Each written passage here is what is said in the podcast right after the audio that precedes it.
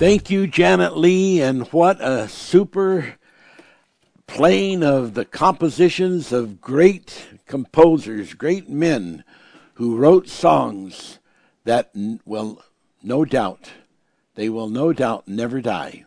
And what an awesome job. And I'm getting so many comments. We want to thank the people for the comments that they are making about Janet Lee's organ playing because she does play by the Spirit and it is appreciated, you know. So thank you, and God bless you, everybody. Here we are.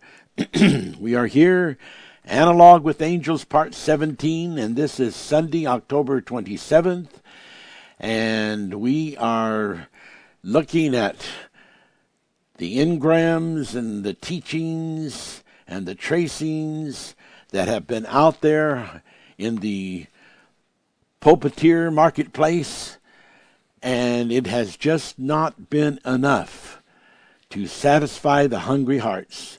People with a whale of an appetite to know the truth, and they want to get into that truth and ride it like a star to heaven. Well, as we begin to minister this incredible revelation, it is causing by the the forces of spiritual properties moving upwards to toss down spank, space junk, and the space junk is falling back to Earth. And bless God, because God has opened up the wireless, space to space, spirit to spirit. So, in this revelation today of the Holy Manifest, as we open up this spiritual diamond processing conductor, we are going to be able to deal with destiny to destiny, glory to glory. And those that hear this may find it very difficult. And we hope that none, none of them will tumble from the skies or fold into con- condensity. Ah, but nevertheless, the Bible says there has to come the time that the crooked places are made straight and that the the low places, the hills even, can rise like mountains to kiss the skies. Bless the name of God. And as we get into this word, God's blessings will be upon this word. And there will be healing infused in every word. For the healing of mouth and gums and teeth problems. Blessed be the name of God. Blessed be the name of God.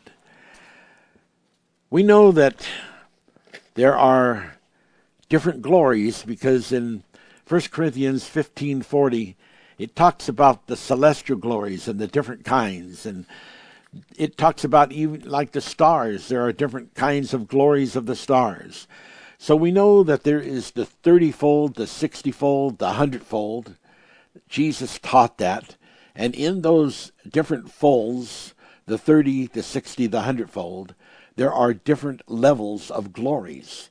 And we're opening up the gate and letting the Lord of glory come in today because this is a level of glory that there has been a lot of people very uh, much in, in the cravings to know, but they haven't had the opportunity. And today, the opportunity is is resurrected. Well, there's a request for a scripture, uh, Mark thirteen thirty two and thirty four, in which Jesus is saying that as to the coming of Christ, there is there are no angels that know the day and the hour, and that there are no uh, no, no, other persons that know that, uh, and not even uh, Jesus knows that.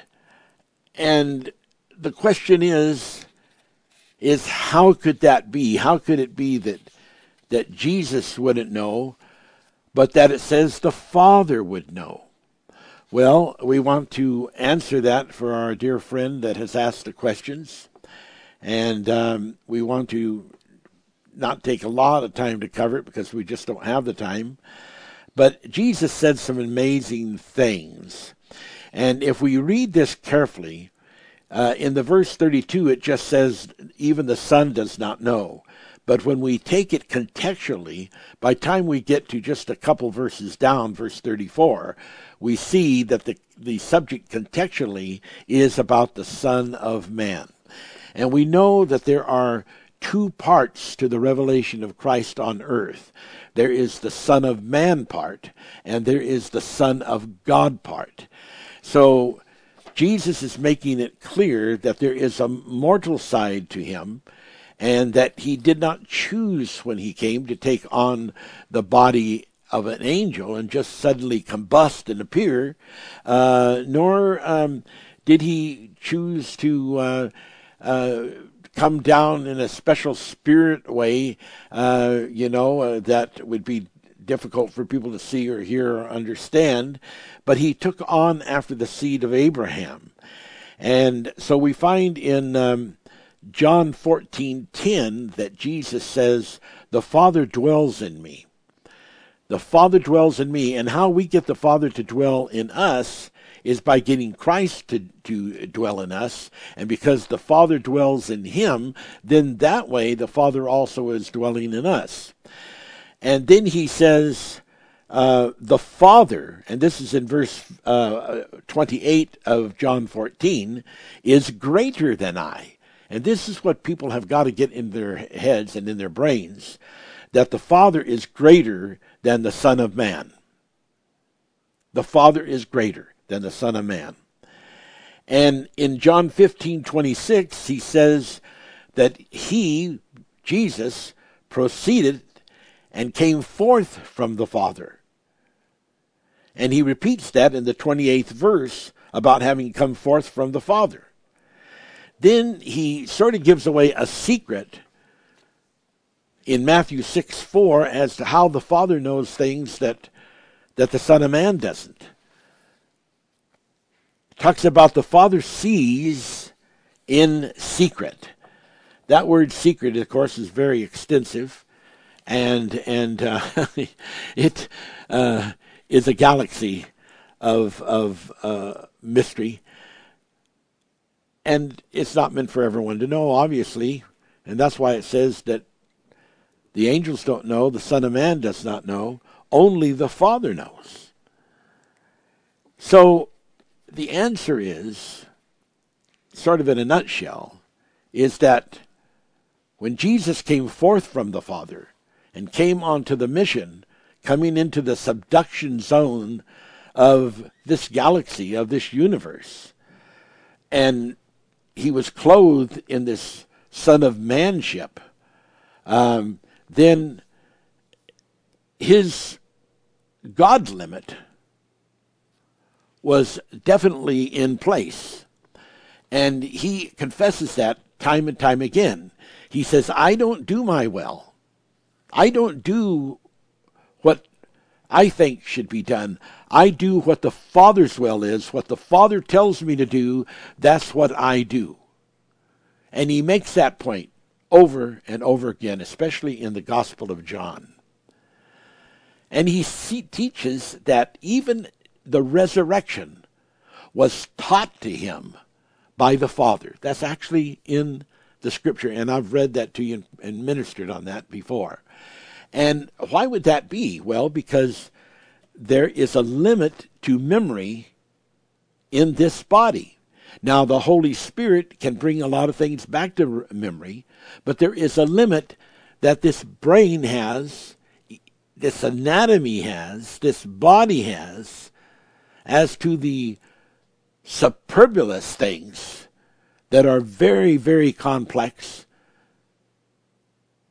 of the spirit revelations and mysteries of God. And this being able of the Father to see in secret is part of the mystery of place and position. And so we have to understand that the Father in Matthew 6, um, or pardon me, the Father in um, one of the scriptures here that's very, very important, John 14, 28, the Father is greater than I. And if you can't swallow that and you can't get that down, then you are on the verge of tumbling from the sky because you've got to get it down. It's Bible. And it's Bible because of position. You can't be the glory that the invisible God is in this universe because it would be just like antimatter that one spoken word would blow up the entire universe. And you can't be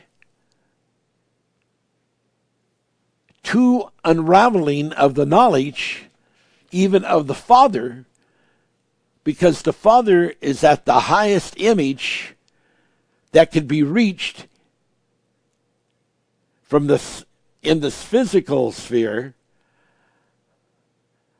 without reaching that kind of place where everything would become antimatter. And so there is the Scripture's input of being the image of God. Being the image of something is not exactly the same as being what that image is. And there's all these connections that have to do with place, time, and position. And so the Father is who we are actually to pray through in Jesus' name. And so Jesus says, After this manner pray, Our Father which art in heaven, hallowed be thy name. And there are many other such scriptures. So we see that Jesus turned everything to the Father in order to get into those manifestations that were above the clay thickness of the human brain. He understood that. He totally understood it. And that's why he called his companions and others his brothers, because he had taken on a body that had the Abrahamic genetics, and those Abrahamic genetics are, believe me, a workshop of work in the acts of overcoming. And so, then, that is the answer Son of Man versus Son of God. I do have some writings in the Holy Man- Manifest uh, Manifester website uh, where I am talking about Son of Man, Son of God.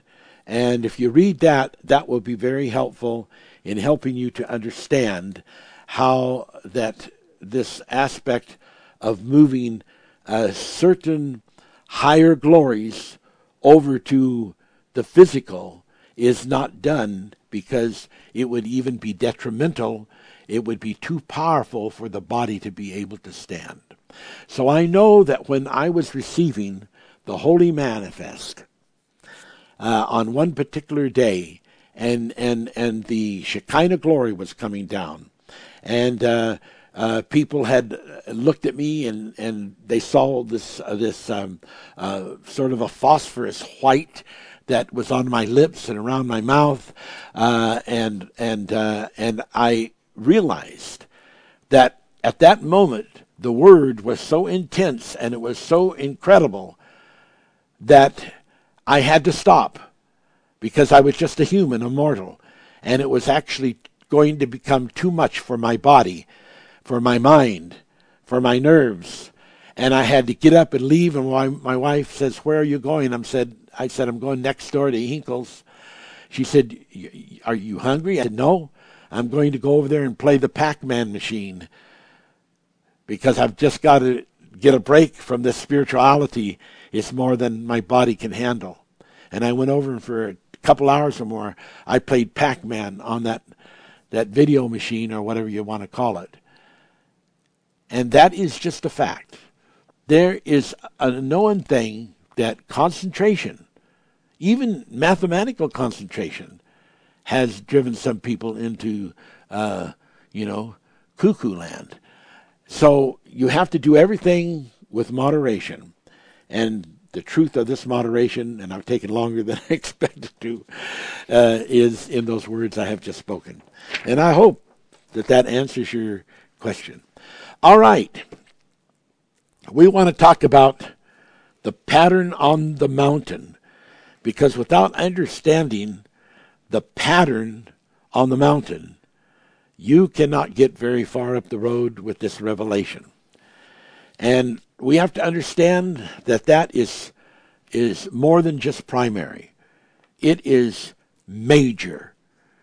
So in Exodus 25 9, it talks about the pattern of the tabernacle that was revealed to Moses on the mountain. And in verse 40, Exodus 25 40, it talks about the pattern showed you in the mount. And there's more of that kind of language in Numbers 8 4.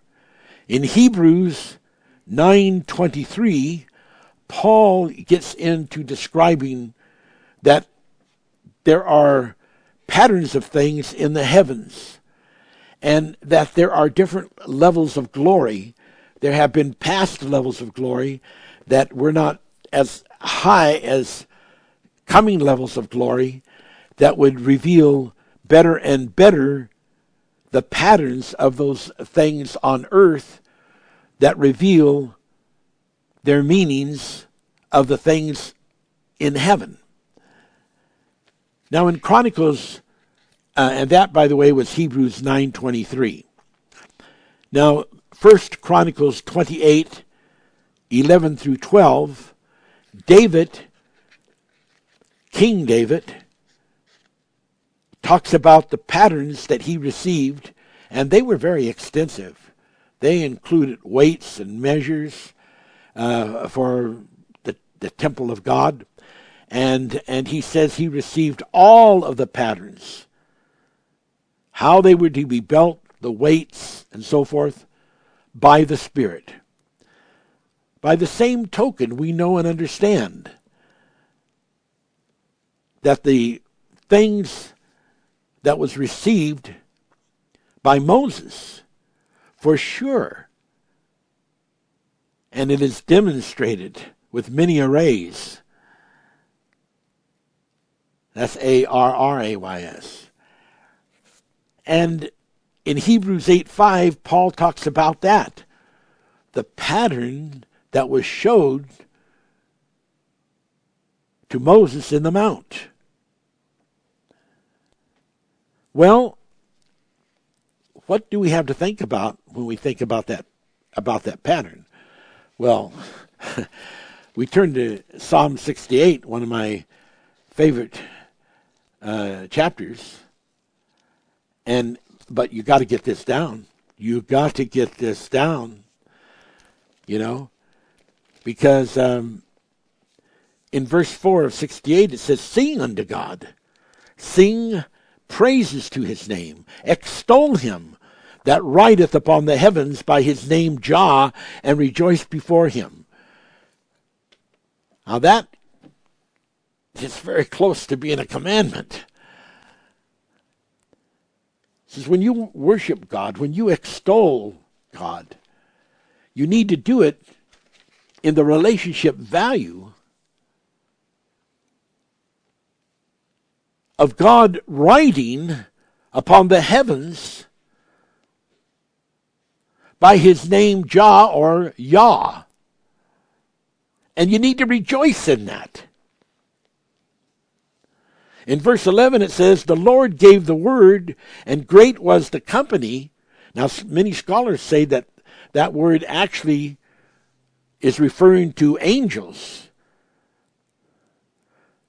So the Lord gave the word, and great was the company of angels of those that published it. Wow. Then it brings us to verse 17. The chariots of God are 20,000, even thousands of angels. The Lord is among them as in Sinai in the holy place.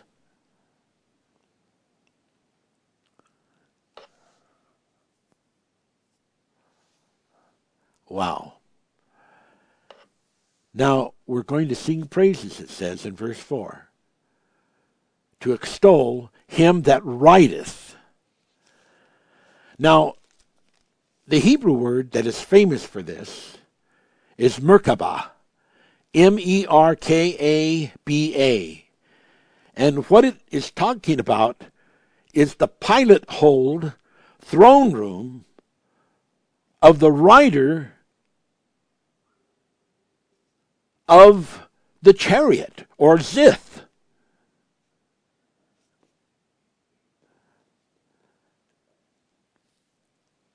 And it's interesting, the scriptures that verify that.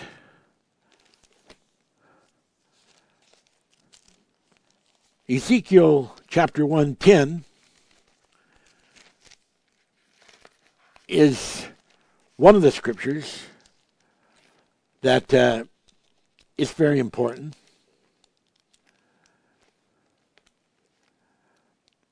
And it says, As for their likeness of their faces, and four had the face of a man, the face of a lion on the right side, and the four had the face of an ox on the left side, and the four had the face of an eagle. Thus were their faces and their wings were stretched upward, two wings of every one joined one to another, and the two covered their bodies. And they were called the living creatures in verse 15. And up above before that,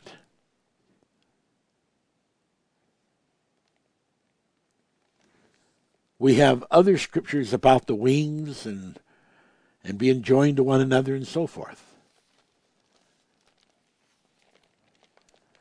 Well, how does that tie into the thing of Merkabah? Well, we will see as we get down the road on this teaching. Now, there's patterns about everything. And that goes on even in Revelations, where it talks about measuring the temple. Because measuring is another word for counting the number. To count the number sometimes means more than just one, two, three, four, five, six, seven, eight. But as we will see later, it has something to do with reckoning and something to do with measuring.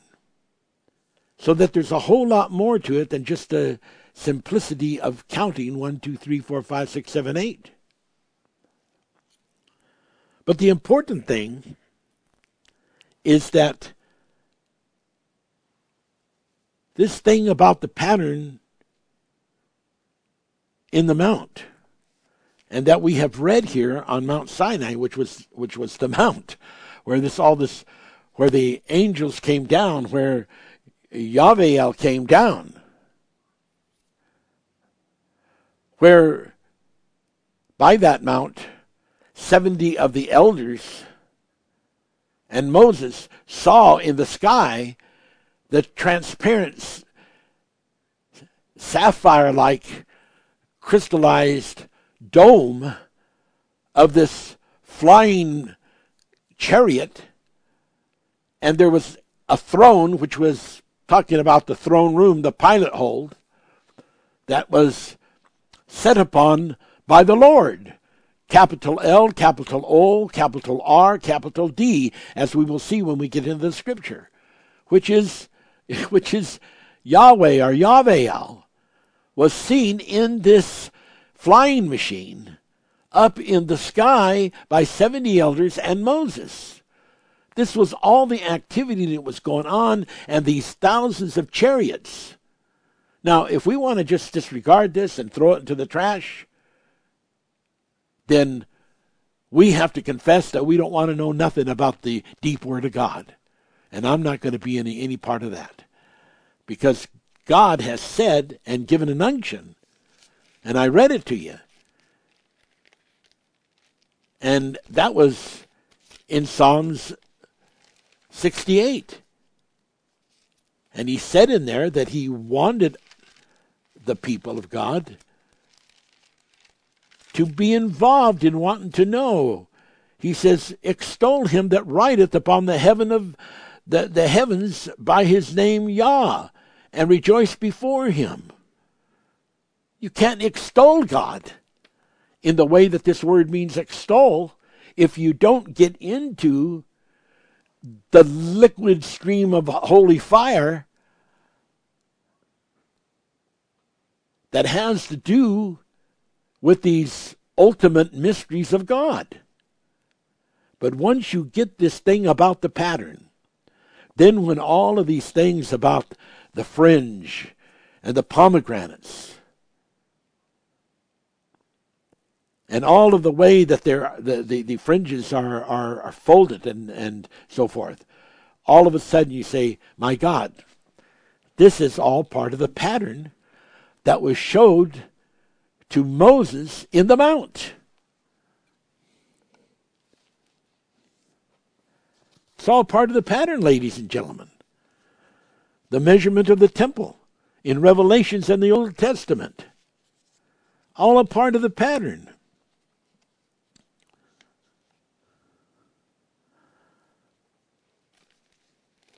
We know that even the word angels in this particular verse, Strong's 8136, and we like to call it the Shinons.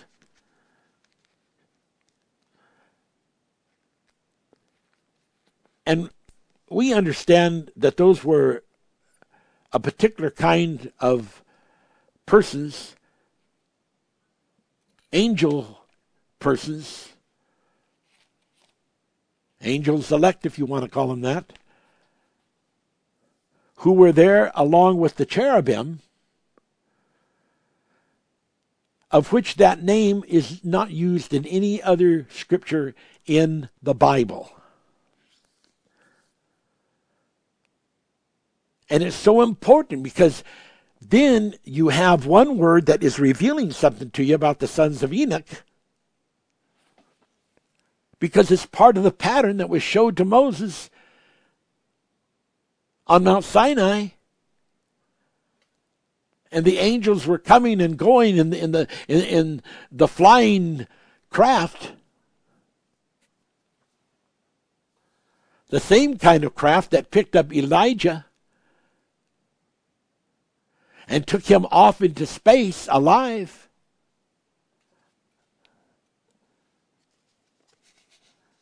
Wow. It is interesting when we are looking at talking about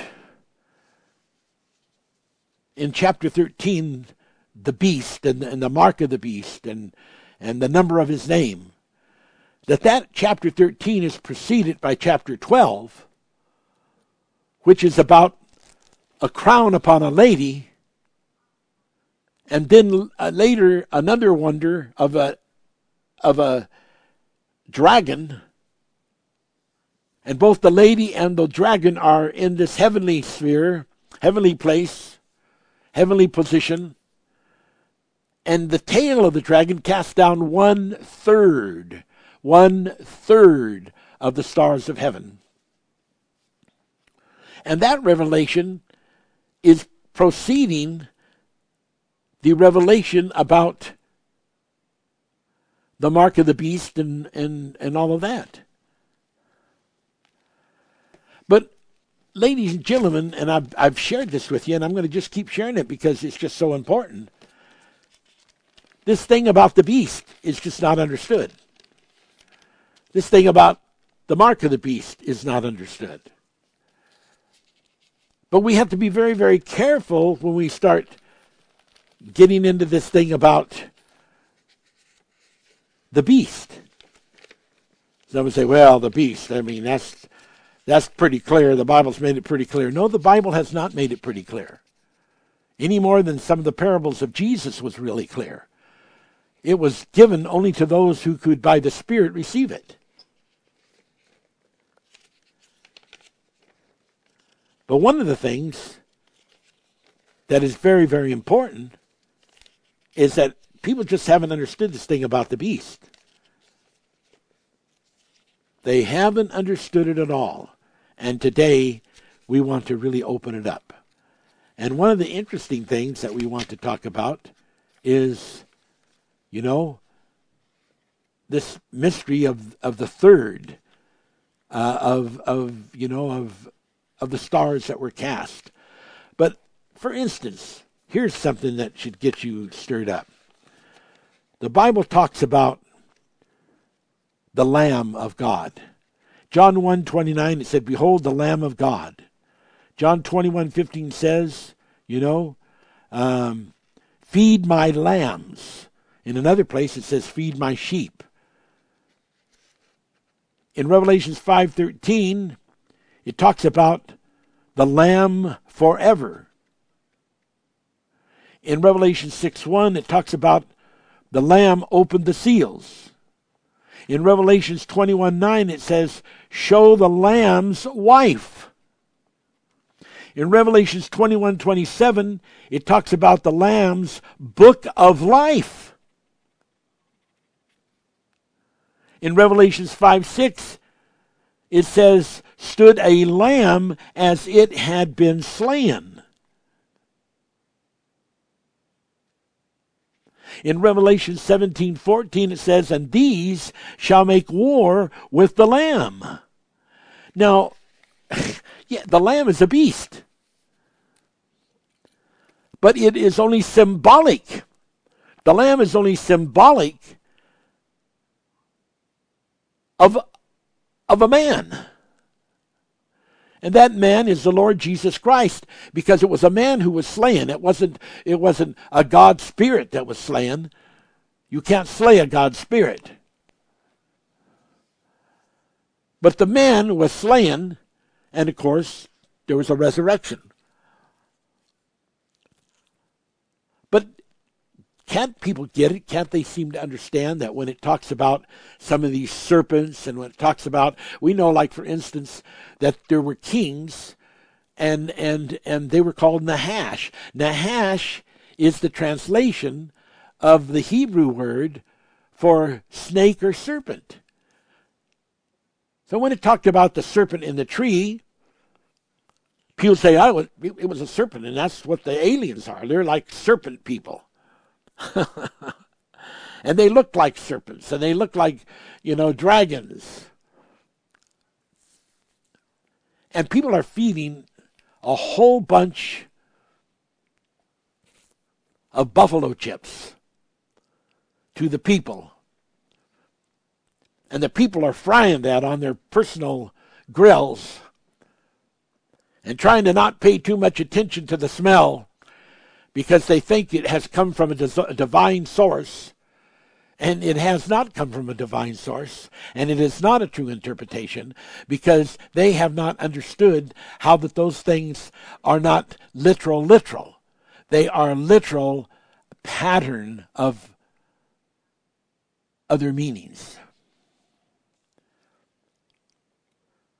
And you can better understand that if you understand that the Lamb is a beast. Then, when you look at chapter 5 in the book of Revelations, and it's talking in verse 6 about the midst of the throne and the four beasts, and in the midst of the elders stood a lamb as it had been slain, having seven horns, seven eyes, which are the seven spirits of God sent forth into all the earth. Now, there's people that are going to make Christ look like he's got seven horns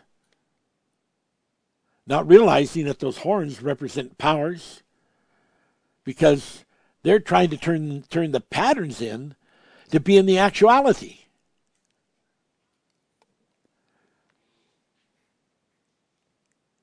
And then it goes on in verse 8 and it says, well, this was in verse 7, it says, He came and took the book out of my right hand of him that sat on the throne.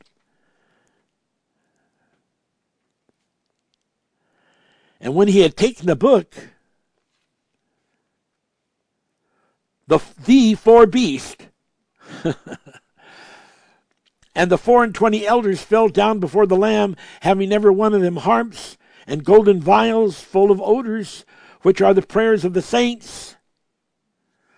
Now, here we see that golden vials and odors aren't just golden vials and aren't just odors, odors, they are just symbolic, they are just patterns of the prayers of the saints. In Revelations 15, 17, verse 15, I think I got that right. See that or the way other way around. It talks about water. And it, it's interpreting the waters. And that's that's very very important. Chapter 17 verse 15. And the angel says those waters those are just symbolic. I'm paraphrasing. And what they represent are people, nations, kindreds, and tongues. Well, now when we go back into the Old Testament, we get into to the fringes, and we get into prayer shawls, and we get into the ephod, and we get into all these windings and all these these things that that are are told to be to, uh, about to be done. Yeah, you could just kick out the Old Testament, say, ah, we're not under that anymore. Hey, don't get that wrong. In the end, the Bible depicts both Moses and Christ standing together singing the songs of God on the crystal sea. You may not be under the curse of the law because you are now under the, the, the, the salvation and grace of Jesus Christ. But that doesn't kick out the whole genetics of the human race. That doesn't kick out the historical aspects that has all kinds of information of which Jesus, when he was on earth, he quoted those scriptures and made it clear that there was revelation in those scriptures and that many of those scriptures had revelations about him.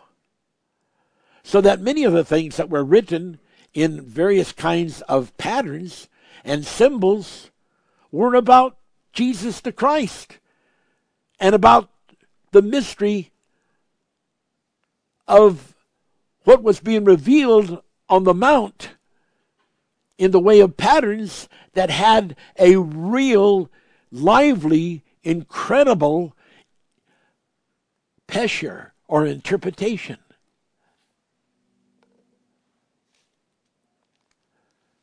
Wow. Well, you know, in the Holy Manifest Peace Bible, it interprets from the Strong's Concordance various words like ool, O-O-L, in Strong's 193, which means to twist, to be strong. But there are several other uh, uh, strong concordance Hebrew words, and what it basically means is to twist away. So why do they have these various twistings and windings and braidings uh, in uh, the the various fringes that are worn as at the hem of the garments of like the ephod and and and like the and and and the the four corners of of the prayer shawl and all of the tying of the knots and all this kind of why? Because they they are represented in the bible in the torah and in the old testament with the prophets now there are people that will say well it, all it says is that these people should wear fringes, but it don't say anything about what the Jews do with tying all these knots and, and having all these different strings. You are wrong if you say that, because it does say it. It says it in the description of patterns and uses all kinds of different words of which we're going to try to hopefully get into here today. But time is running so fast. But the whole idea of the twist is to twist away from the convolution of the darkness of the inferior conjunctions and subduction zones of this world. And we have to twist away, and there is a whole spiritual revelation of how to do that twisting and how to put it in place. And when these fringes are done, they they do use double knots. And if they didn't use the knots, then the embraiding would come undone. And the next thing you know, the fringe would be lost. The message would be lost. And so those knots are very, very important and they have a meaning. And they are equal to another term that is used in the Old Testament called knob. Like knob to an architectural rendering or knob in an architectural rendering that can represent to open a door.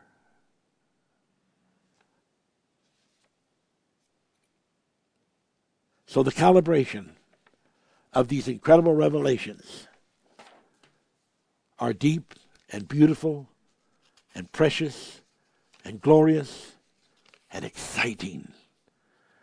And the pattern of the mount is not only Old Testament stuff, Old Testament scripture, it's New Testament scripture and stuff. We're going to get into it. We're going to take a break. Janet Lee.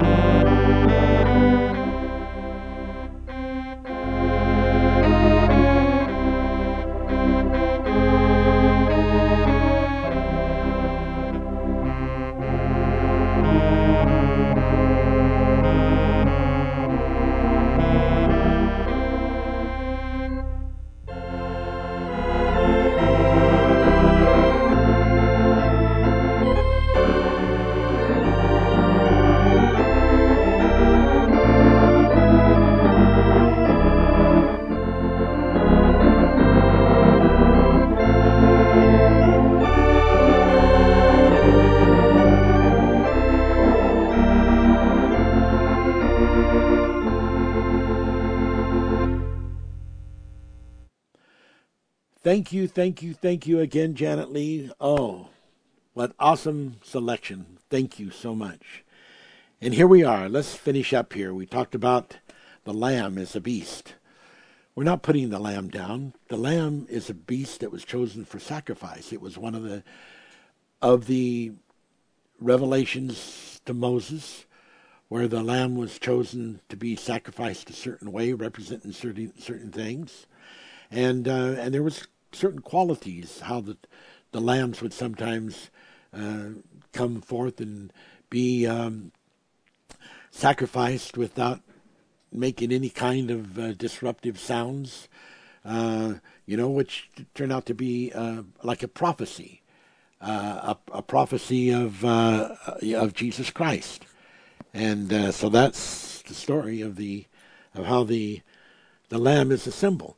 Then you've got the, four beasts, and we've explained that in a lot of teachings, how that this represents the four kinds of human beings, and it represents the um, you know, like the four corners of the earth, uh, the four rivers, the four winds. Uh, all of those things have something to do with the four kinds of human beings. And and and the fact that they then have a description like a, a lion, a man, an eagle, etc., uh, has to do with the different flavors of of nations and kingdoms and and rulerships that they go through.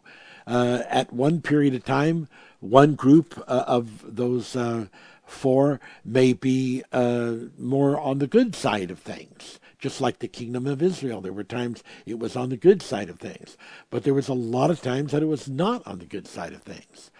You know, one of the amazing things is, you know, uh, uh, there are a lot of us that just are really uh, against uh, slavery of any kind, and uh, we just we just don't give it any uh, value or any credit. We we think it's a cruel thing, and yet there are scriptures in the Bible uh, that allow it and and seem to uh, to you know consider it you know a fact of of life.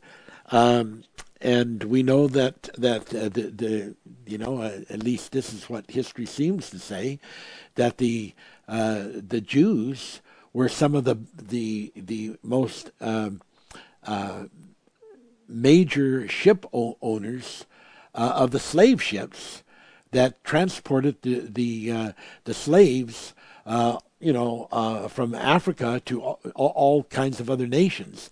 And then in those nations where there were heavy Jewish settlements, they were some of the people that bought them whenever they could get a bargain and they resold them.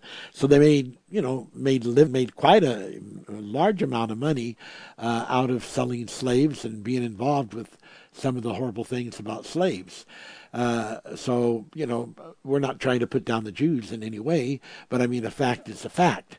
And we also know in the Bible it talks about how that the the the, Jews under the uh, military might of David uh, pushed like something like ten thousand people at the Selah Rock off of the high peaks and and onto the jagged uh, rocks uh, below to to uh, to die and to, to suffer. Uh, how that they also in another scripture marched them through the kilns and and uh, uh, and alive, and with soldiers on either side with these hack blades that they used to to even chop off uh, legs of horses, uh, and and uh, they. They forced the, the, you know, like another ten thousand to march through the the the, the fire kilns. Uh, you know, um, just because they're Jews, that doesn't exonerate them, and and it just goes to show that there can be a time in nature when uh, a nation that is called to be a holy nation, and that has a lot of uh, of good things and properties of those good things that are uh, you know predicted about them in the ultimate uh, time of things. Uh, that there are times when they may rep- represent a different beast, you know, uh, instead of instead of you know something that is more like a dove, represent something like uh, the, the the lion, the roaring lion that goes around seeking whom it may devour. Uh, it, it, nations change, so over the great period of history, you know, you can't just boil down these these uh, these beasts and say, okay, oh, that that's the Romans and that's what they did and that's what they're going to do. Uh, uh, be very careful of that because things can change. And Jesus was humble enough to say, no man, you know, n- no angels, no, no, not even the Son of Man uh, knows the day and the the time and the hour, the coming. And, and, that is true with a lot of other things, you know, because the Bible says, judge not that you be not judged. We can't judge any of these nations. The, the one big factor of, of, of timing is that if people repent, that can change destruction, like with Nineveh when those people repented, instead of the prophecy of it being destroyed, it was the prophecy was canceled, and and and Nineveh was spared uh, for quite a long time. So we can't get into judging on these things, but we do know, and I was starting to read to you uh, in um, Revelations five when we we read about uh, you know, the, the glory of the Lamb and that had been slain, but he's got these seven spirits of God. And then in verse 4, or pardon me, verse 8, it says um, that when he had taken the book, uh, uh, the four beasts and the four and twenty elders, the four beasts, did not get this, beast, B E A S T S, and four and twenty elders, they're, they're right in there with the elders. And, and they're standing together there and uh, and they fell down before the Lamb, having every one of them harps and golden vials, um, and, and and odors which are the prayers of the saints. These four beasts now are represented in a different era. They are represented as praying saints. And they sung a new song, verse 9, saying, Thou art worthy to take the book, to open the seals thereof, for thou wast slain, and thou hast redeemed us. So these, these beasts have been converted and they are, are saying they've been redeemed. You have redeemed us. So these beasts represent people, just like the waters in, in Revelation 17, verse 15, represent people, nations, kindred, and tongues. So when we start talking about the different beasts, we must go very, very slow, especially when you are talking the 70,000 years of duration that the Bible predicts in, Daniel and Revelation and, and, and Psalms, you must go very, very slow because you don't know the day or the hour of the coming of the Son of Man. And all these churches out here and pastors that have made predictions uh, that have fallen flat on their face and they just have brought disgrace uh, to the Bible, disgrace to the to, to the spirit of prophecy, disgrace uh, to Christianity because of their false predictions. And, and, and so that's why this truth has needed to come to, to deliver God's people. So when we start getting into things, you know, like in Ezekiel 40, 43, uh, in Revelations 11, 1, uh, 4, and uh, Revelations 21, 15 through 23, and Zechariah 6, 9 through 15, and 2 Thessalonians 2, 1 through 4, and Ephesians uh, 19 uh, through 22, uh, Ephesians 2, uh, verse 19 through 22, and 1 Corinthians 3.16, and 1 Corinthians 6.19 through 20, uh, and 2 Corinthians 6, 16 through 18, and Matthew 26 through, um, looks like uh, 51, and John 2:19 uh, through 21. Uh, this is stuff about the temple. And the measuring process is another way of saying the counting process. When you measure with the tape, you look at a number to see how wide something is, how long something is. And all these scriptures talk about the, temp- the temple and the measurements of, uh, of time and things. And, and you know, uh, the old Jerusalem was about five miles square. But, but Ezekiel talks about a temple that is far, far larger. And so changes happen over the course of time. And, and the scripture talks about, and we'll get into this a little later too, about the measurement of a man. And then it says, well, that is of an angel. So that we see that the equation moves from Son of Man to Son of God, from person as a man, uh, then becoming an angel elect. Uh, we can't just put down the iron brand and say, this is it, nothing can, can change it. The Bible talks about those angels elect in 1 Timothy 5 21.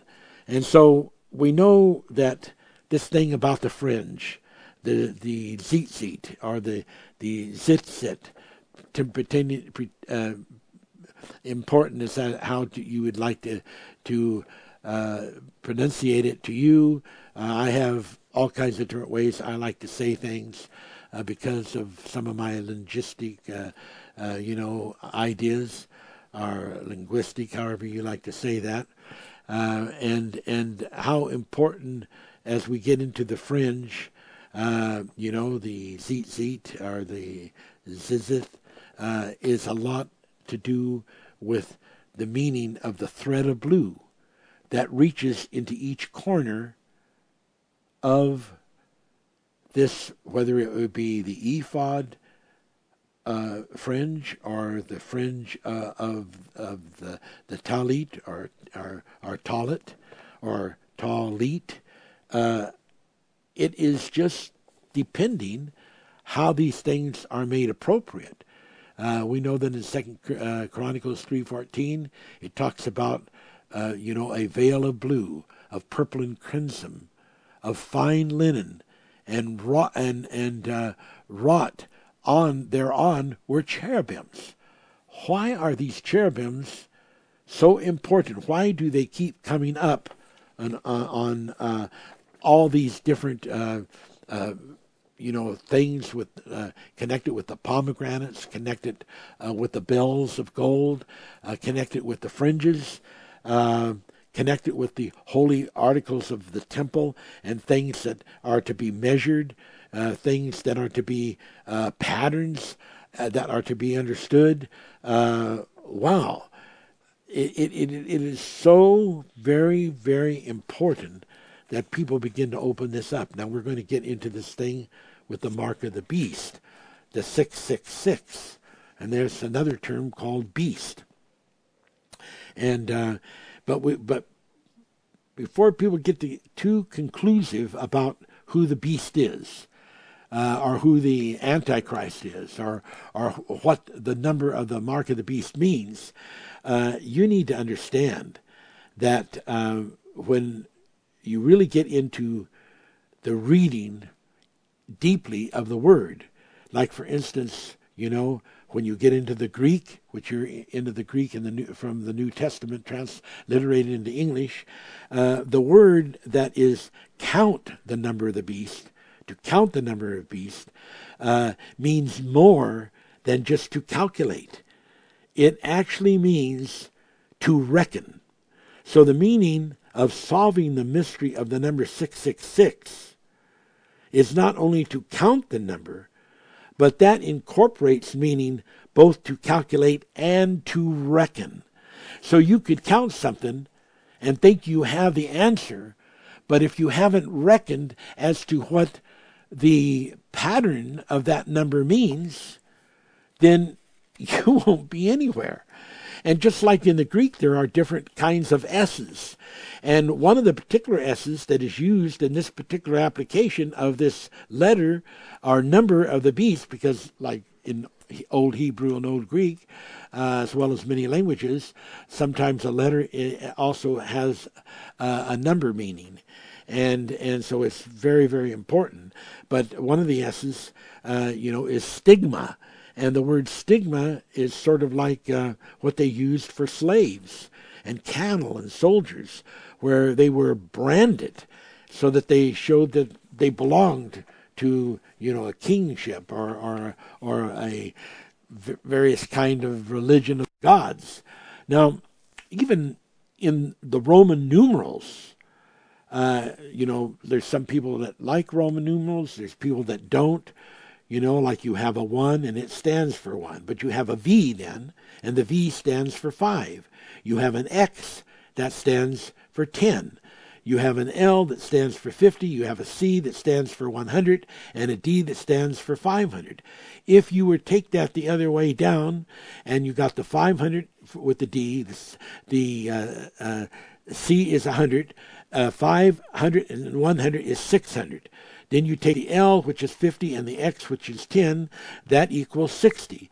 Then you take the V, which is 5, and the 1, which is 1. That equals 6. That gives you 6, 6, 6. So the Roman numerals, which are only six letters of the Roman language in the Roman numerals, actually total to the number 666. Now, that is could could be said, well, that's not the number of a man. Uh, well, no, it's the it's the number of the Roman numerals of the Roman language. But someone could say, yeah, but that has to do with it because it was from Rome. Uh, you don't know that. So you shouldn't even say that. You think you know it because you've heard it preached maybe dozens and dozens of times. But but the the the, the number six six six is very far reaching. It, it is deep. Uh, it is about things that have not even yet been discovered, except those few persons that have been given, you know, the the uh, super insight to know them. So, so it, it is a triple of marks. It it is a, a culmination uh, of of things that are to to yet be illustrated uh, as to the significance of what the number not only means as a number uh, uh in uh, addition, uh, tri- uh, triangulation, or uh, as meaning, uh, you know, a reckoning. Uh, because you go back in time, there's all kinds of, of, numbers of people, all kinds of numbers of time of what happened, you know, to de- various, uh, uh, um, you know, countries and durations of time, like the duration of the old Assyrian Empire uh, was 666 years before being conquered by Babylon. And you could go through uh, Jerusalem being trodden down by the Roman Empire, uh, 666, 666 years from the Battle of Actium. And you can just go on and on and on. Uh, you know, Goliath uh, was six cubits. He had six pieces of armor. armor. Uh, his spearhead weighed 600 shekels of iron. There's another 666. Nebuchadnezzar, his image, you know, 60 cubits high, 6 cubits broad, and was worshipped when the music was heard from six specific instruments. Uh, it, it doesn't end. This thing of the 666 has been applied to Nero. Uh, Nero it's, been, uh, it's been applied to the Pope. Uh, it's just been applied to all kinds of different people. Uh, you know, uh, in applying this number to the Pope, uh, people have applied it to the to the living Pope of the time, and then when that Pope died, they say, "Oh well, let's see, it must be another Pope." Get off that wagon. Get off that stupid tumbleweed. Uh, you know, be very careful who you call anything. Uh, you know, this this number six six six you know, is a remarkable number. Uh, because it has a concentration to it so that, you know, the square of 6 is 36. But if you take the square of 6 and you you add the sum of all the numbers, starting with 1, then plus 2, plus 3, plus 4, plus 5, all of the way up to 36, because the square of 6 is 36, it adds up to 666. And so is that the number of the beast? Well, that's the number that, you know, is applied a certain way, but there's more to it than just the number. You have to get understand the reckoning. If you don't understand the reckoning, then you just aren't in the groove. You just don't have it. You are off base. And so it is time for you to understand this as I am as I am ministering this to you because without that you're just not going to do very, very well. Okay, so there are many different emanations that, that, that are to be uh, revealed. But uh, if we look in Ezekiel on this thing with the Merkabah, let's go back to Ezekiel chapter 1 and let's uh, read the actual scripture uh, on this Merkabah, uh, chapter 20, uh, chapter 1 of Ezekiel, verse 26. And above the firmament that was over the heads was the likeness of a throne, as the appearance of sapphire stone, and the likeness of the throne was the likeness as the appearance of a man upon it. And I saw the color of amber as the appearance around about and within it, from the appearance of the loins even upward, from the appearance of his loins even downward. And I saw as it were the appearance of fire, and he had the brightness around about, and the appearance of the bow that is in the cloud. So here we have this um, same revelation as in the 68th chapter of the book of, of Psalms. And this verse 4, chapter uh, of chapter 68 of this chariot riding in the skies uh, on the throne. Uh, it is verified there. It is also verified uh, in the book of Exodus, which we will get to that eventually, Lord willing, uh, as we get into this Merkabah uh, of this blue and white sapphire, and both its outer and inner journeys and how important uh, to understanding that pesher or that interpretation and and in connection with uh, Psalm 68:33 he rideth upon the heaven of heavens uh, does God want us to know that? Yeah.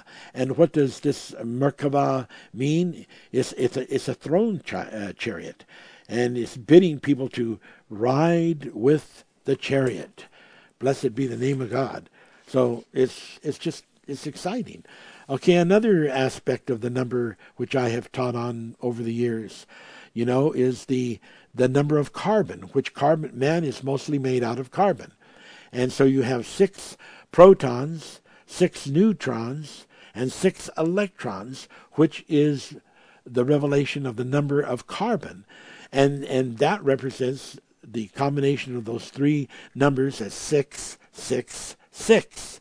Now, there's definitely a connection with that meaning, uh, but this meaning of the word 666 isn't just counting the number, but there is something very broad, very deep, and very expansive when you get into the reckoning of, of the number and, and the place in the sun of the revelation of the beast.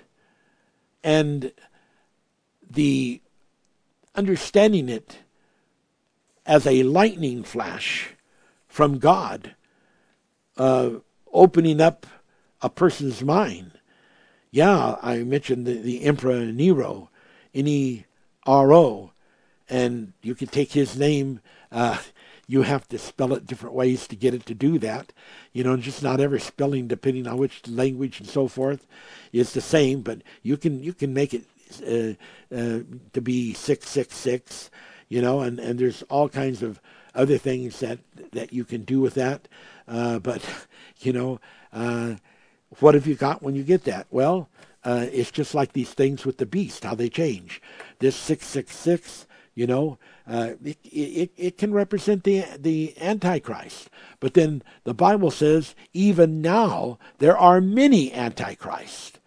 So just as it is with these different beasts that represent the different different nations, you know, um, and and and uh, th- th- these beasts can also rep- represent different rulerships and different, uh, you know, uh, times that those rulerships are at the head of a kingdom and and that's why it mentions like all the different kingdoms and it lists them that one follows another. And and we see that uh, both in the Old Testament and talked about in the New Testament Revelation. And we got to get this down because if we don't get it down you're not going to understand this. You're going to be making a prophecy that's going to fall flat on its face because you're going to think that that particular man is going to do something exactly in the totalness of what you interpret the scripture to be saying, whereas it can easily be talking collectively. Because, for instance, in, in Jewish configuration of, of numbers, uh, sometimes the numbers are given in sets, sometimes they're given in groups. And, and so then the application can be uh, when it's reckoned to one particular number, but collectively to all of those different numbers uh, as they are part uh, of a happening spread over a period of time. and and so uh, these this six six number can apply in you know many different applications at different at different times. And and but it's always going to be there because it's in the carbon of the man. The six protons the six neutrons the six electrons. Right. But is that the deepest understanding and revelation of it? No.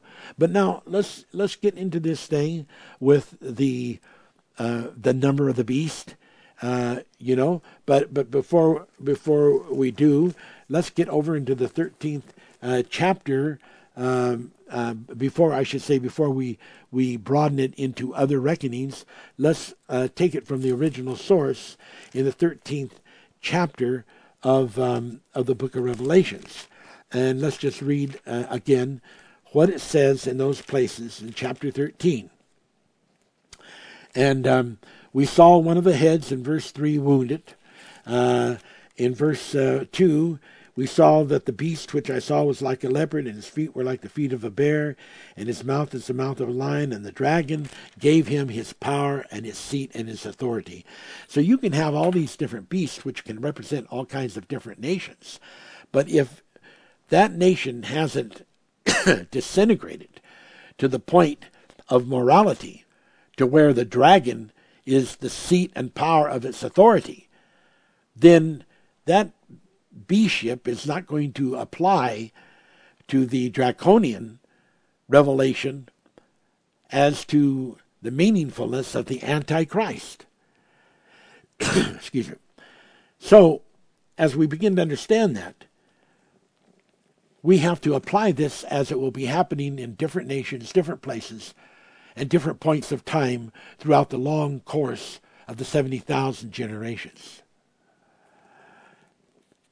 And we begin to understand that this that this uh, beast has more than one heads. Verse three. One was wounded to death. That's just another way of saying, you know, there's more than one representation of the same beast over the courses of time and history. And they worshiped the dragon which gave power to the beast, and they worship the beast, saying, Who is like him, who's able to make war with him? Obviously, one of the chief conditions of Satan getting uh, giving his power uh, uh, of authority and his seat of authority is that they become weapons for him, armies for him in his ultimate plan uh, to overcome the forces of of, uh, of light. And uh, then it, it, it goes on, and um, if we get into verse 18, it says, uh, let's start with verse 17. And no man may buy or sell, say he, save he have the mark, or the name of the beast, or the number of his name. Now, in certain places, as we read, we notice that the branding of this 666 is sometimes done in the forehead, sometimes done in the hand area. And, you know, there are meanings to that too. The forehead represents the mind, the brain. And, and, and so this condition of the 666, the reckoning of it, is for it to really brand a person. It has to have thought mentality and belief mentality in the brain. And the right hand or the hand represents the, the, the person's rights or liberties. And once they give over their rights and their liberties to to the beast, then you know they become captivated uh, and under the branded control of of uh, that belief and that image that they have given themselves to. And um, here is wisdom.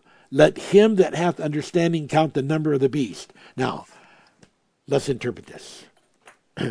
Let him that hath understanding count the number of beasts. This is given by the Holy Spirit. This is a spiritual revelation. Okay, so does that mean that the only person that should understand this are the are the dum dums uh, that are that are taking the mark of the beast and and that are belong to that? Uh, is that the, is that talking to the people that are going to take the mark of the beast, or is that talking to let him that has wisdom? We know there's worldly wisdom, there's spiritual wisdom. It is not going to be understood by worldly wisdom. And the Bible talks of the spiritual wisdom, and that is how it's going to be understood because we read to you how that with David and with Moses, the revelation of the of the patterns in the mount, the revelations of the pattern by the Spirit were given by the Spirit. And so that is the only way it's going to be understood. So then, who is it that is going to have something to do with understanding uh, and counting the number of the beast? Uh, for it is the number of a man. Now, be careful here when you start getting in this thing about man. You can make it singular if you want to, but man can also stand, and there are scriptures that prove this, can also stand to be plural as standing for mankind. You know, and because there are scriptures that say, you know, about what man has done or so forth, and it's not talking about a, a, a particular man, but it's talking about, you know, a, a group, and so you have a singular plural, and and uh, and that is just the way, you know, the old uh, Hebrew and the old Greek uh, uh are put together from their their linguistic uh, uh, ability. Okay, so and his and and his number is six hundred three score and six, and there you've got the six six six. Okay, now let's move on, and let's get into some some other interesting things.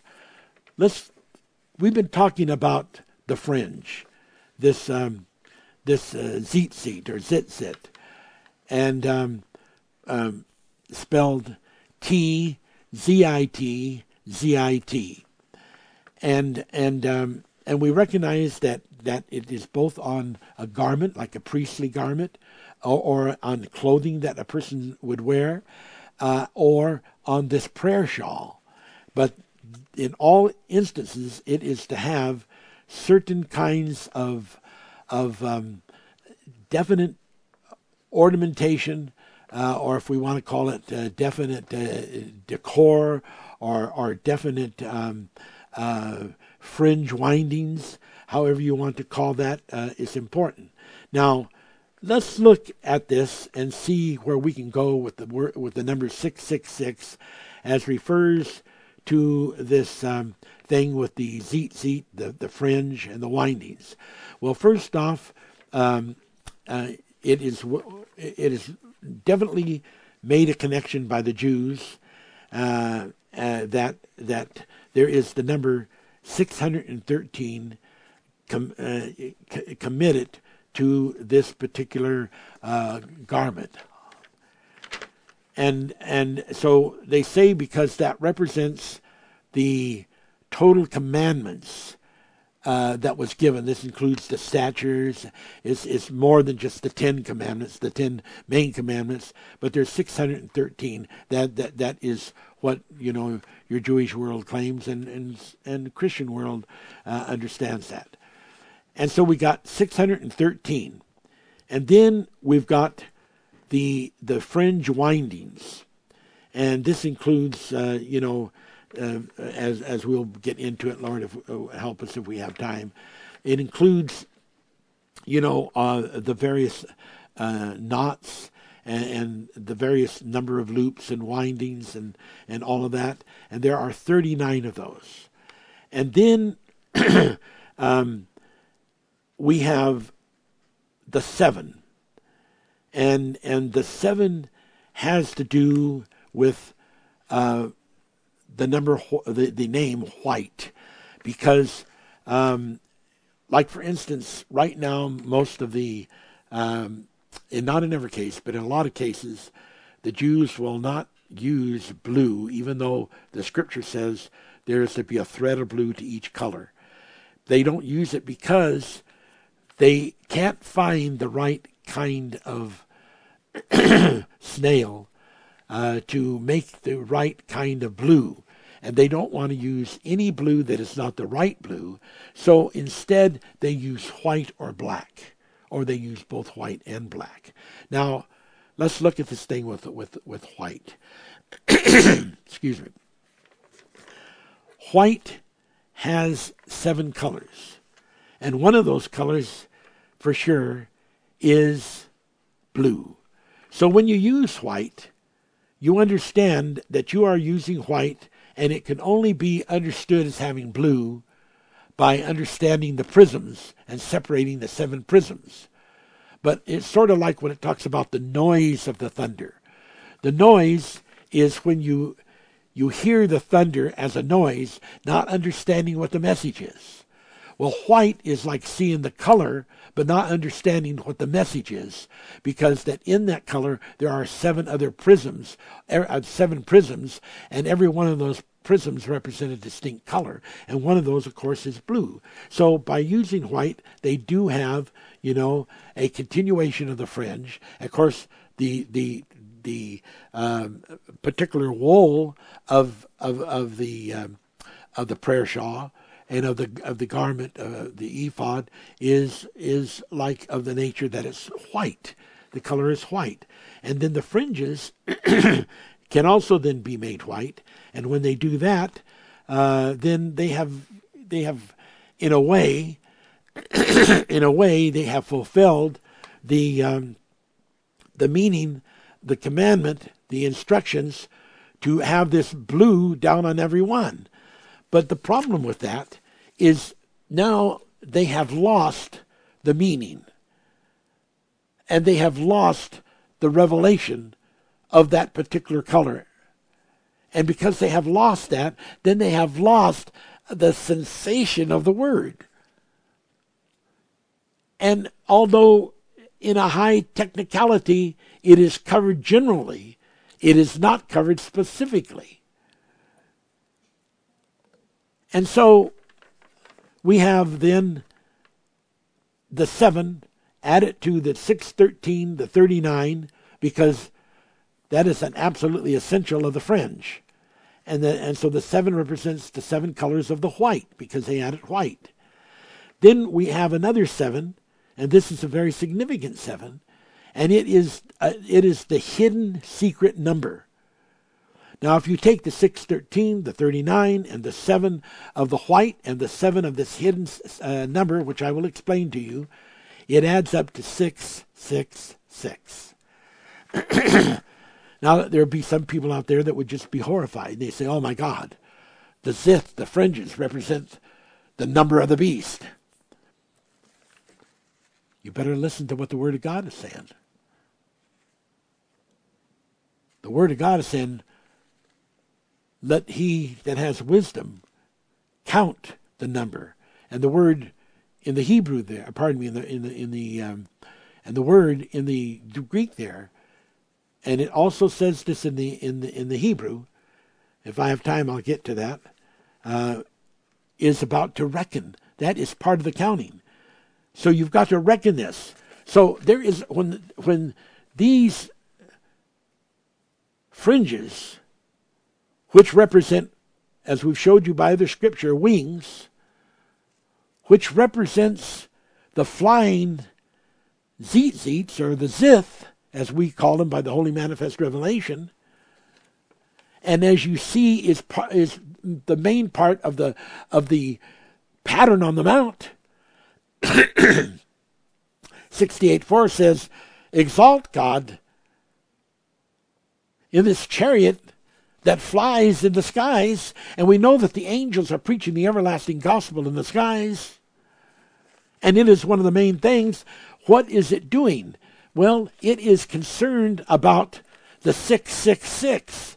And so it is it is covered in the commandments, in, in the special fringe windings, in, in the, the seven of the white, and in the, the, the seven of the of the hidden seven. Now, what is that seven of the hidden seven? Well, it's about the one third revelation given in in chapter twelve of the book of Revelations. There's the one third revelation, and there's the the, the two third revelation. And it's about the windings that involve the whole pattern of the message.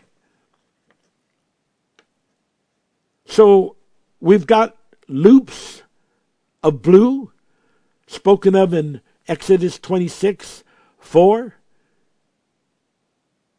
and 50. We've got Exodus 28 for the ephod, which is this special revelation of, of the garment and the fringes.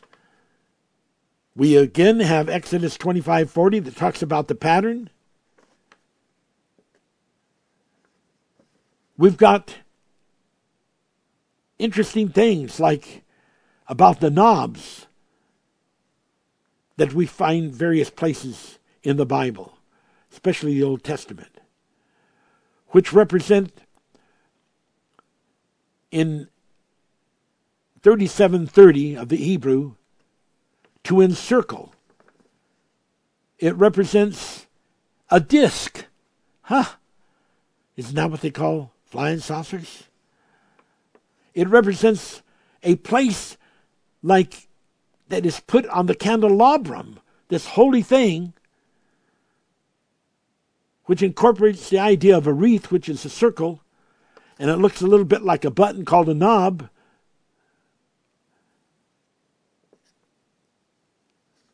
And that also incorporates the number 6497 of the, of the, of the Hebrew Strong's Concordance dictionary. And we understand then that this architectural term means things like to burst. And on this candelabra, they have this burst thing that looks somewhat like somewhat like a cucumber splitting open to shed its seeds, explained in the Hebrew Strong's Dictionary 6498.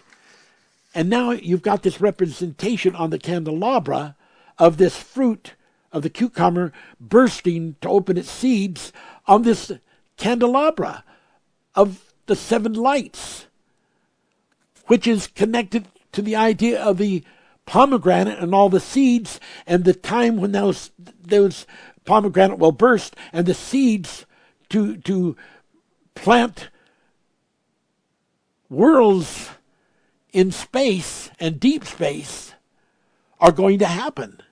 And it's right there and it's been put on the candelabrum that was told by Moses to make and how to make it. So that all these little knobs and all these knots, they all mean something. And this masterfulship of knowing the 666 and have and the wisdom of knowing it as it is being revealed in the fringes is so important. And, and what is that importance? We want to talk about it. I just can't close this teaching today. I can't close it until I do talk about it. Because we are talking about a thing called braiding. B R A I D, or braided or em- embroidered, as described in Ezekiel 16:10 and in the Hebrew Strong's Concordance 7528 and 7553, and the diverse colors and the needlework on both sides that is represented. And the revelation of this supply of white threads comes in, in, in, in sets. And there is so much to the revelation of the, of the hidden seven of the fringe the hidden sevens of the fringe. There is so much. But all these things and all these terms, and this special needlework and this special embroidering and, and braiding, is all about something very emphatically important to be understood in the Word of God. And that's why we get into things like the bands like in Job 38 31 of Orion, the bands of Orion. There's a meaning to that. More than what most people know. It ties in to Zechariah 11 7, 2, and 14. The staffs, one called beauty, one called bands. It gets into even the body bands of Colossians 2:19, not holding the head from which all the body by joints and bands having nourishment ministered and knit together increased with the increase of God. I read a little bit of that to you last week. And it's all tied into Isaiah 51:16, planting the heavens.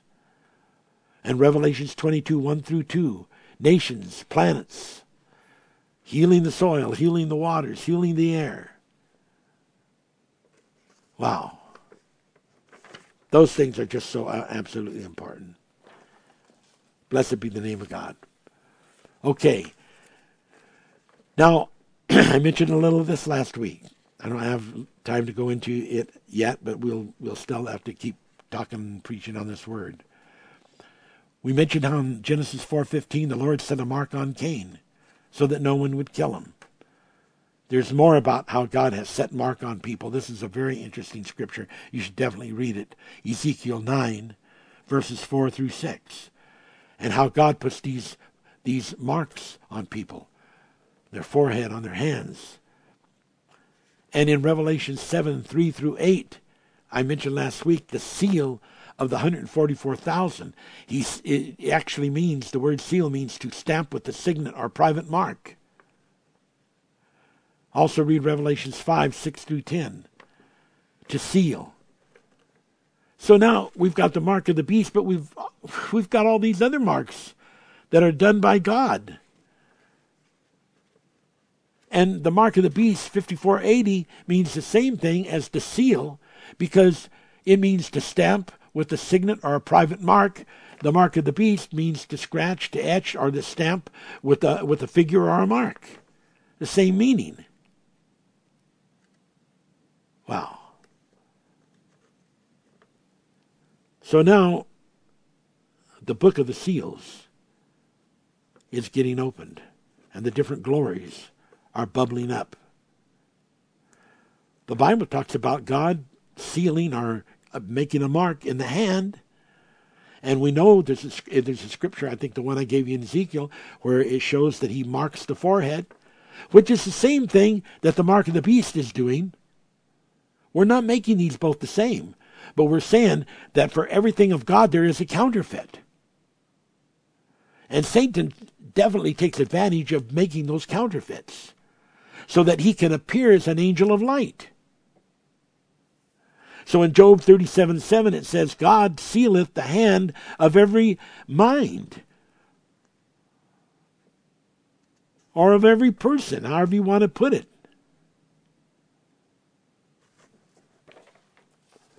All right. Now, I wanted to get more into this thing about the throne, but I think for right now we got to set that aside the next time. And I want to, I want to, you know, in, you know, I, I, could just mention the tents of glory, but now we'll save that for next time too.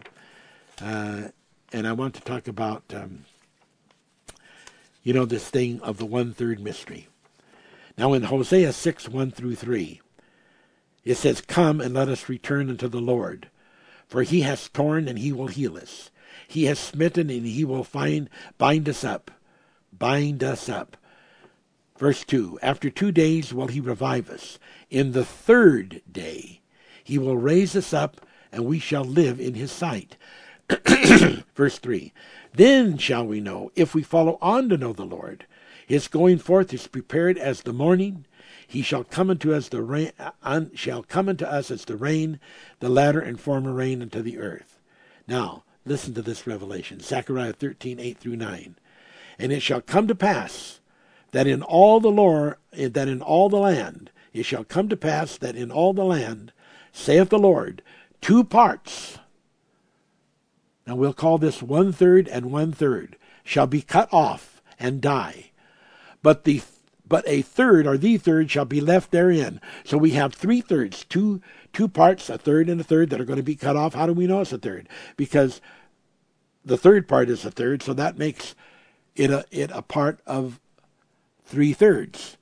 And so that makes the other two parts a third and a third, and a third shall be cut off. So now let's look at this. now,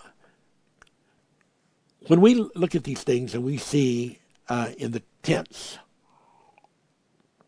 You have to remember in the tense, in, in both, uh, in Hebrew especially, and, and to an extent in, in the Old Greek, they did not have a proper word to describe the tense. So it had to be only understood by the contextuality of the scripture. So sometimes when something is spoken future, futuristically, uh, and a person says, "Well, that's you know this has already happened," well, sometimes that is not exactly true, because although it is a virtual of happening, it has not happened with finality because the white throne judgment has not happened. And until the white throne judgment happens, many of these things, even about Satan and, and uh, Saint and Lucifer, uh, are are not stamped into finality until the decision of the seven spirits of God of the white throne judgment. So everything has to be left in sort of a loop. And and you have the virtual uh, potential, the virtual reality potential, but you don't have the ultimate potential of reality until the white throne judgment takes place. Now, we've got these in Zechariah 13, 8 through 9, these, these three one thirds. Two are going to be cut off, but one is going to be left. So that's three parts. That's one third, one third, plus one third. So if we take two parts that are to be cut off, that's a third and a third. And then if we take the one part that is to be left, that is a third. Now, if we take um, this and refer it to Revelations 5:11, of which it shows that there are a trillion angels. These are the ophanims. That's 10 with the power of 12. 12 sets, 12 zeros. Then let's take and put that into these, these thirds. So we have a third, which is 333 so that's 3 billion. Now, sometimes we'll refer this 3 billion to the trillion.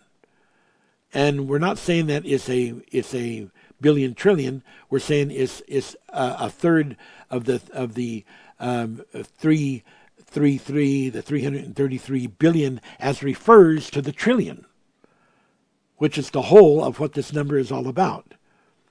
And I sort of put it that way last week, but I didn't get a chance to finish it.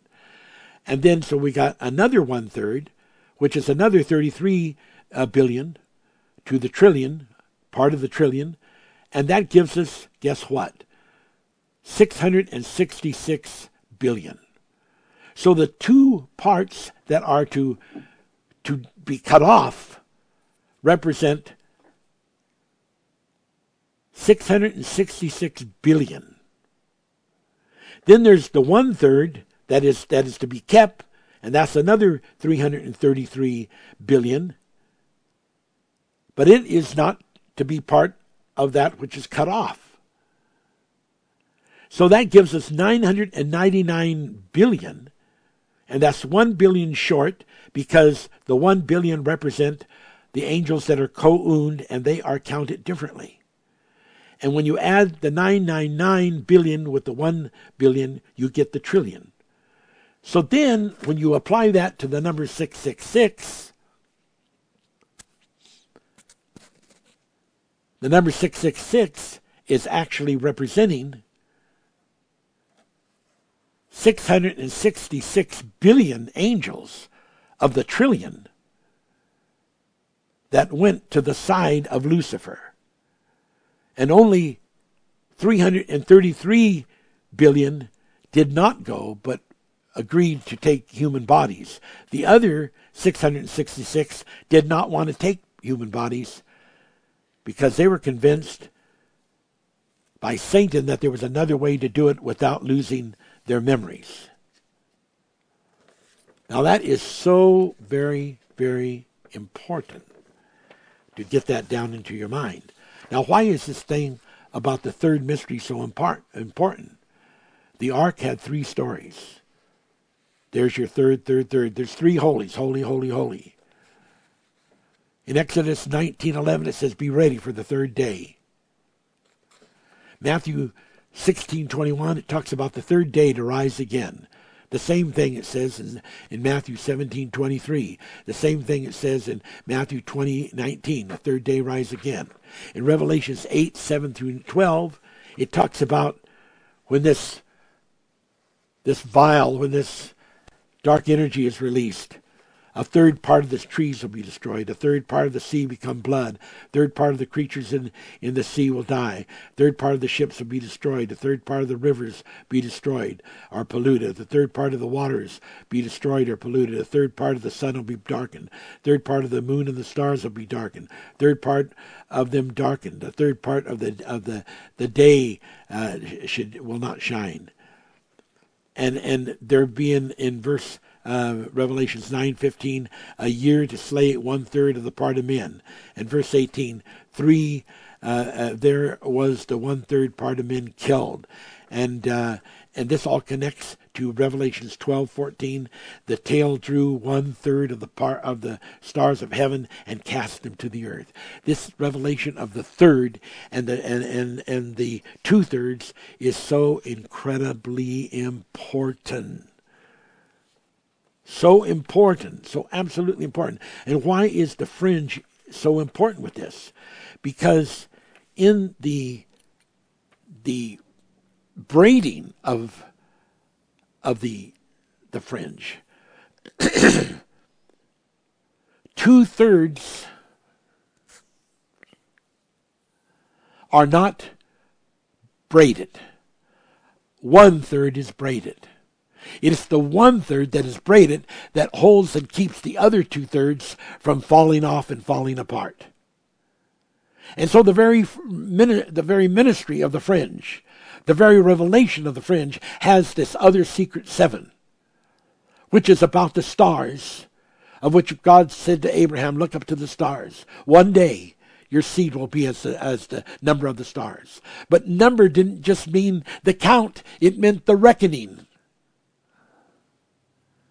And that's what this revelation of the ziths, of the fringes, are all is all about. If you don't have that revelation, you don't understand when it talks about the chariot that took up up Ezekiel, that, that one day that Enoch was not because God took him. You don't understand the rapture. You don't understand that Christ is always coming in every age that Christ is then always going back away, but going to come again. It's all through the Bible. You don't understand in Luke how that he was, Jesus was carried up by this whirlwind, by this Merkabah. It's about the stars, of which the Bible says in Job 38, Where were you when the morning stars sung together for joy. It's about who you are, where you came from. It's about the revelation of revelation, of that which was, of that which is, and that which is to come. It's about understanding these words like the rib band, R I B B A N D, and the special meaning of that and how that even the word fringe is the same meaning of Ezekiel 8 3 of lock of hair, and how that ties in to the meaning of human beings just like water does. Ladies and gentlemen, there is so much more. I just don't have any more time. But we will carry on next week because you've got to know this revelation. It is essential. This word of God has been infused for all you people with mouth infections, gum infections, tooth or teeth infections. God's Holy Spirit is moving all over the earth. And this word is a living word. We love you. May God bless you and keep you and cause his face to shine upon you until you are included in those of the wisdom that not only can count the number but can reckon the meaning. God bless you as Janet now plays the organ.